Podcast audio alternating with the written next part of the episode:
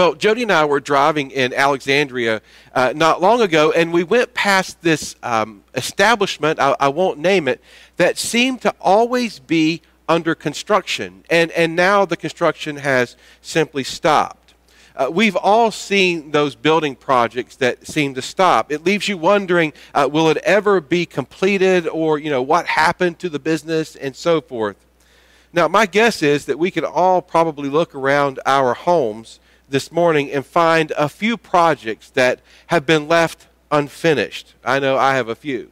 So that is one way we use the term unfinished. But there's also another way we use it. And, and I've shared this concept before, but it is the way we talk about the use of a sourdough bread starter. My nephew was telling me a few months ago about his incredible sourdough bread starter. And if he's listening in Greensboro, North Carolina, I'm still expecting you to send me some in some way. Sourdough bread fascinates me. It may be slightly evident. According to that great academic resource, Google, the oldest starter may be 122 years old. Now, that is another way we use the expression unfinished the starter has not yet completed its mission. It has more loaves to make, and it can be shared without being depleted. It just keeps generating more. Well, as you've heard, today is what has traditionally been called Pentecost Sunday. It is the day when Christians around the world celebrate the giving of the Holy Spirit, the third member of the Holy Trinity, co equal to God the Father and God the Son. Today, what I'd like for us to do is consider how the Holy Spirit is at work in the life of the church, never being finished, always moving, always working, so that the love of Jesus is shared all around the world. Now, let's just do a gut check for a moment. Don't we all want to be used by God for His work in the world? Don't we all want to be used by God to bring His hope and healing to others? Don't we all want to be swept up and captured by the Spirit of God so that we can not only make a difference in our city and in our world, but also to live in the flow of the power of God and the joy of Jesus? My guess is we would all nod our heads and say yes. Our big idea for this morning is simply this the Holy Spirit is at work in the life of the church around the world and the life of Christians to present Jesus to the nations. I mean, that is the bottom line work of the Spirit that we see in the church. As Peter told the crowd, everyone who calls on the name of the Lord will be saved. And so here's what I want us to do I want us to look at a key condition of the work of the Holy Spirit. I want us to look at the dual nature of the Holy Spirit's work. And I'd like for us to look at an interesting subtext to the work of the Holy Spirit.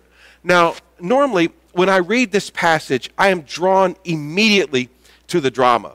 The Holy Spirit comes on the day of Pentecost, and there's a rushing wind, there are tongues of fire, and all the disciples can, can proclaim the wonders of God in various different languages, and the bewildered crowd is wondering what in the world is going on. Well, as compelling as those aspects of this passage are, I think we would be remiss to rush by verse 1. Let me read it again. It says, When the day of Pentecost came, they were all together in one place. Now, you may be saying, that seems just like a bit of direction in the story, like go there or no, go there. Not much to see. But wait, why were they all together in one place? If you remember back to last week, they were all in one place because Jesus told them to. Jesus told them to stay in Jerusalem and to hang together and wait for power from on high. Now, I know literally that Luke is telling us that they were all together in one room. But had they not listened to Jesus when he gave them the shutdown order, they may have scattered far and wide. We don't know for sure. But what we do know for sure is that they were obedient to do what Jesus told them to do. They stayed, they waited, they didn't scatter, they obeyed. The Holy Spirit of God is powerful. As we said last week, it is the Holy Spirit that enables and empowers the Christian and the church for ministry in the world. The Holy Spirit animates it and gifts Christians to do the work of God. And yet, a crucial condition to the work of the Holy Spirit is an obedient and yielded heart in the life of the disciple. God has given us the freedom to obey or disobey. God has given us the freedom to yield or to uh, be stubborn when it comes to the power and the work of the Spirit. In Ephesians 4, Paul writes, Do not grieve the Holy Spirit of God, with whom you were sealed for the day of redemption. Get rid of all bitterness and rage and anger, brawling and slander, along with every form of malice. Sin in the life of the Christian hinders the Spirit from being what the Spirit wants to be in your life. When the Spirit is not grieved, when we are living in that beautiful long obedience in the same direction, the Spirit works to transform us to be like Jesus. Paul also writes, Do not quench the Spirit, hold on to what is good, and to reject every kind of evil. One writer wrote, Grieving the Spirit refers to our inward journey of being the people that God wants us to be. Quenching the Spirit refers to our outward journey. It is when our actions diminish what the Holy Spirit wants to do through us. And here's the beautiful truth about the ministry of the Holy Spirit in the life of the Christian and the life of the church. It is the Holy Spirit that brings conviction.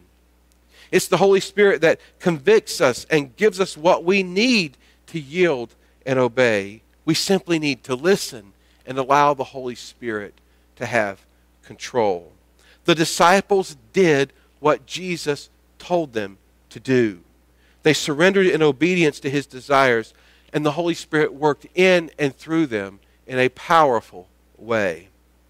This truth, like so many, falls right into the center of our heart, doesn't it? And right into the center of the heart of the church as we seek to do his work in the world. A gentle question for each one of us is Are we available for the Spirit to use us? Are we yielded, hands and heart open to all that the Spirit wants to do all that the Spirit wants to bring in, in your life and my life and to do in your life and my life. As a church, are we believing that God wants to use us in a powerful way to bring hope and healing to our community and to our world? Are we willing to wait and be still when the Spirit tells us to wait and to be still? Are we willing to stand up when the Spirit says stand up? Are we willing to go when the Spirit says to go? Are we willing to be pruned to let go of things that are no longer being used by the Spirit? Are we willing to be prepared for even greater spiritual growth and missional growth in the future? I hope we are. Let me just offer this. There are sins that we commit that keep the Spirit from having full control of our lives. These are fairly easy for each one of us to list if we went to that honest, quiet place before the Lord. And then there are sins of omission. Omission, things that we fail to do that keep us from living and serving in spiritual power. The issues facing our country this week are not new. Issues of systemic racism have been pandemic for people of color for over 400 years. What is systemic racism? I, I can't exhaust the list of, of offenses right now, but just let me offer a few. It is the reality of an unjust justice system. It is the reality of an unjust economic policies that have kept African Americans and other people of color down for years. It's unjust lending and housing practices. It's voter suppression. It's healthcare discrepancies. It's food deserts. Do you know in the town that we lived in uh, before we moved here, we lived out in the suburbs. And in the suburbs, you couldn't turn around without walking into a grocery store. Yet, just a few miles away, in a mostly African American community, you could not find fresh food anywhere. Well, you might say, well, the folks that live in that community can just take a cab or the bus to go out to the grocery store. Well, First of all, who wants to slap a bunch of groceries onto a bus or into a cab? Second, The bus and the cab cost money. Number three, guess where the city bus lines stopped? On the edge of the suburbs, so that those people can't go to the suburbs. That's systemic racism at every turn. Thanks be to God, some nonprofits started setting up grocery store pop ups so that people in that community could buy fresh food. Here's what I'm trying to get at the sin of omission, the sin of not doing anything about injustice, will keep the church from serving in the full power of the Holy Spirit. Let me say it again. The sin of omission, the sin of not doing anything about injustice, will keep the church from serving in the full power of the Holy Spirit. What does this mean for us? We need to pray, yes, and we are going to pray and to mourn and to lament the state of injustice in our country. We need to listen and we need to learn what we can do, what God is calling us to do as a congregation, and we need to act. This is one reason we've joined together with the Church of South Washington, and we need to do more. And so we see here that we have to find ourselves in that yielded and obedient place for the Holy Spirit to have full reign and to work full power in our lives. The second, I want us to turn to the dual nature of the Spirit's work because you we really have to see this in this passage. The Spirit came at Pentecost, and the text says they saw what seemed to be tongues of fire that separated and came to rest on each of them. All of them were filled with the Holy Spirit and began to speak in other tongues as the Spirit enabled them. Now, let me hit the pause button just for a moment. Typically, when we use this term tongues, it's used two ways in Scripture. One way is used to describe an, an ecstatic prayer language that is often used in praise and worship by some. Paul refers to this in 1 Corinthians 12 and 14. The second usage is the way it is used in this passage, and it is used to refer to the ability to speak other languages that people can understand. And this is what was going on on the day of Pentecost. The disciples were given the supernatural ability to speak other languages so that people could understand the gospel. Now, some have wanted to diminish the gift of tongues, and others have tried to overemphasize the gift of tongues in Scripture. And the questions usually are first of all, are tongues a sign of the Spirit's work? Yes, they are. Are they the only sign of the Spirit's work? No. We have a whole list of the fruit of the Spirit that is evidence of the way that the Spirit works in someone's life. Are they necessary as evidence of the Spirit in someone's life? No you can be completely filled with the Holy Spirit and not speak in tongues. Typically, in our stream of church life, we have not been a people that focus on the ecstatic speech experience. However, we have always supported missionaries who have to learn other languages to share the gospel. And I believe that God gives them the supernatural ability to learn other languages. And lastly, I don't ever want to be in a position where I am saying that God does not do this or God does not do that. Well, back to our text. We need to notice the dual manner in which the Spirit works. Uh, Alan, if you will, put that next slide up and underline that word each. Notice it says, They saw what seemed to be tongues of fire that separated and came to rest on each, each of them.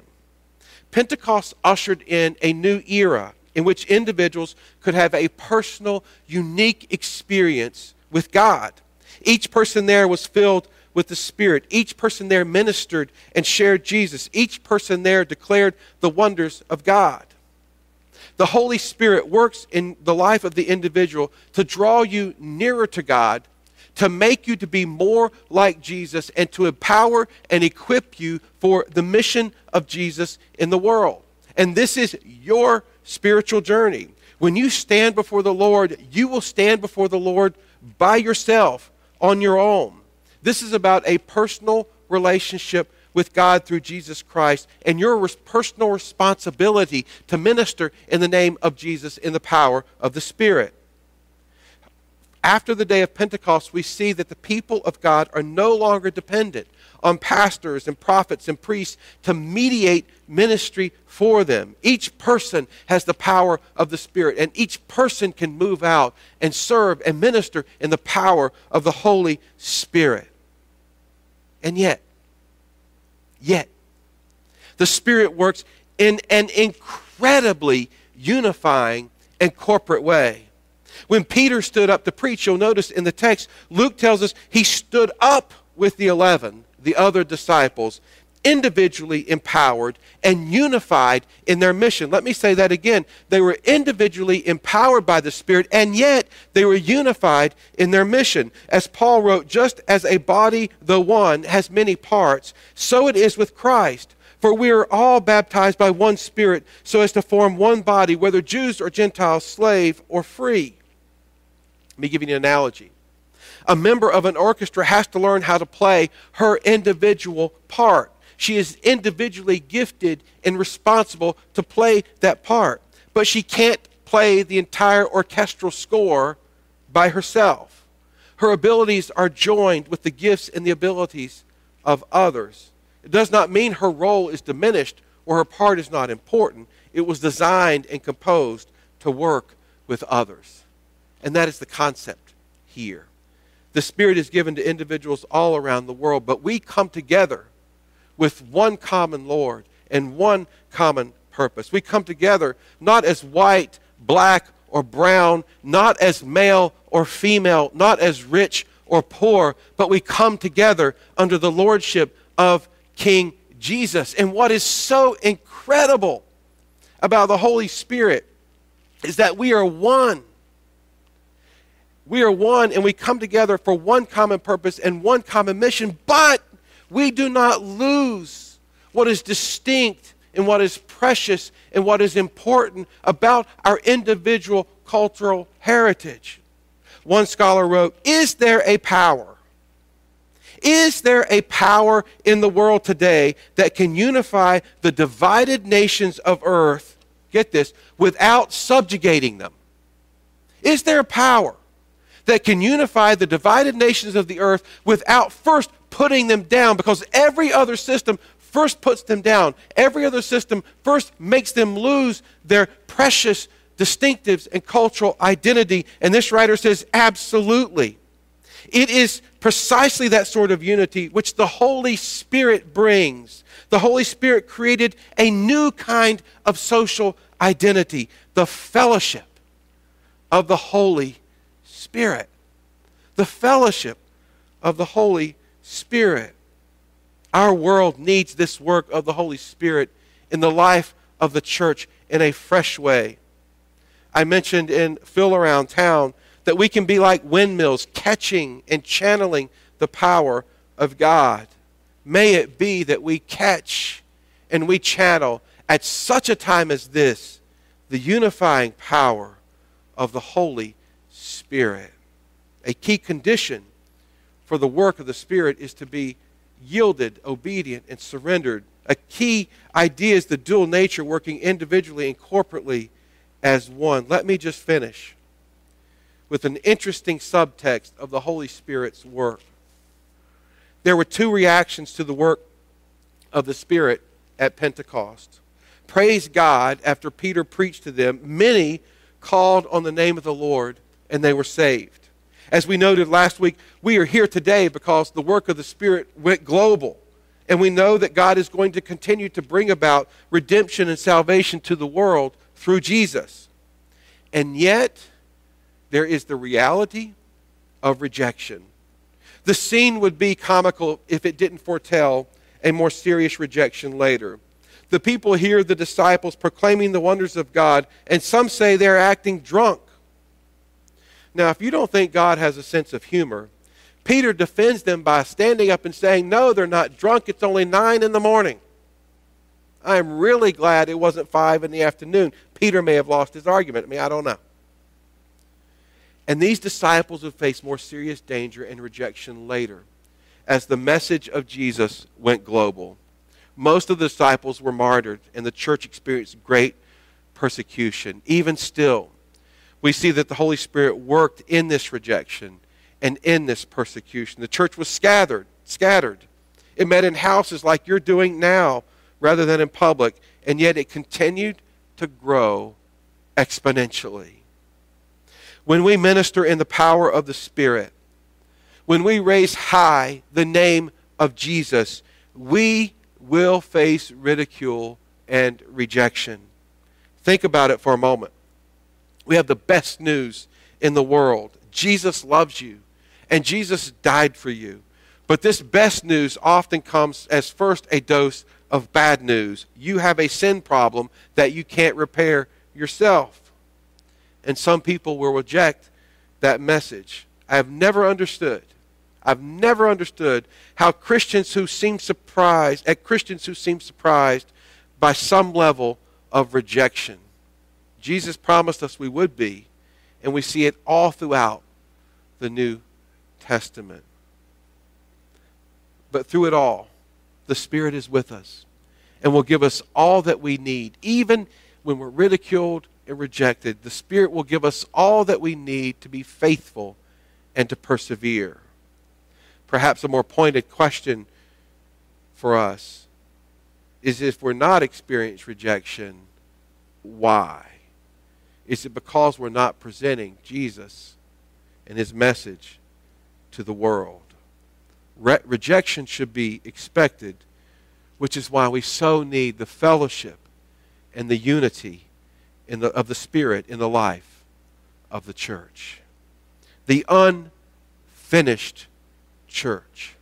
Not an abandoned project, but a church that is yielded to the power and the work of the Holy Spirit and is being used by God to bring his mission of redemption through Jesus to the world. One day, one day in the fullness of God's time, God's mission will be completed. Until then, may it be said of us that we were all in, sleeves rolled up, sharing Jesus boldly in the power of the Spirit. Amen and amen. Let us pray together. Holy Spirit, we open our lives and our hearts in a fresh, new way to you this day. Do with us as you will. Work in us as you bring us to bear the image of Jesus in the world. Holy Spirit, convict us of our sins of commission, those acts we commit that grieve you and keep you from doing in our lives what you desire to do to make us in the image of Jesus. Holy Spirit, hear our prayers of confession of sins that we omit of action we do not take on your behalf, on the behalf of King Jesus in the world. Hear our prayers of confession. Holy Spirit, we know that we need your power. We know that we need you flowing through us, channeling the power of God through us to even be agents of love and mercy and justice in our city, in our world. Holy Spirit, as we have gathered together this day, in light of the events of the past few weeks, Lord, that represent events for the past centuries, we ask that you would have your way. Have your way in us. Do with us what you will to bring about justice and peace and reconciliation. Holy Spirit, we welcome you in our lives. May we always be open to that which you desire to do. In the name of Jesus, our Redeemer, our Savior, the one that you came to this world to exalt and to lift up. In the name of Jesus, we pray. Amen. Well, thank you for joining us this morning.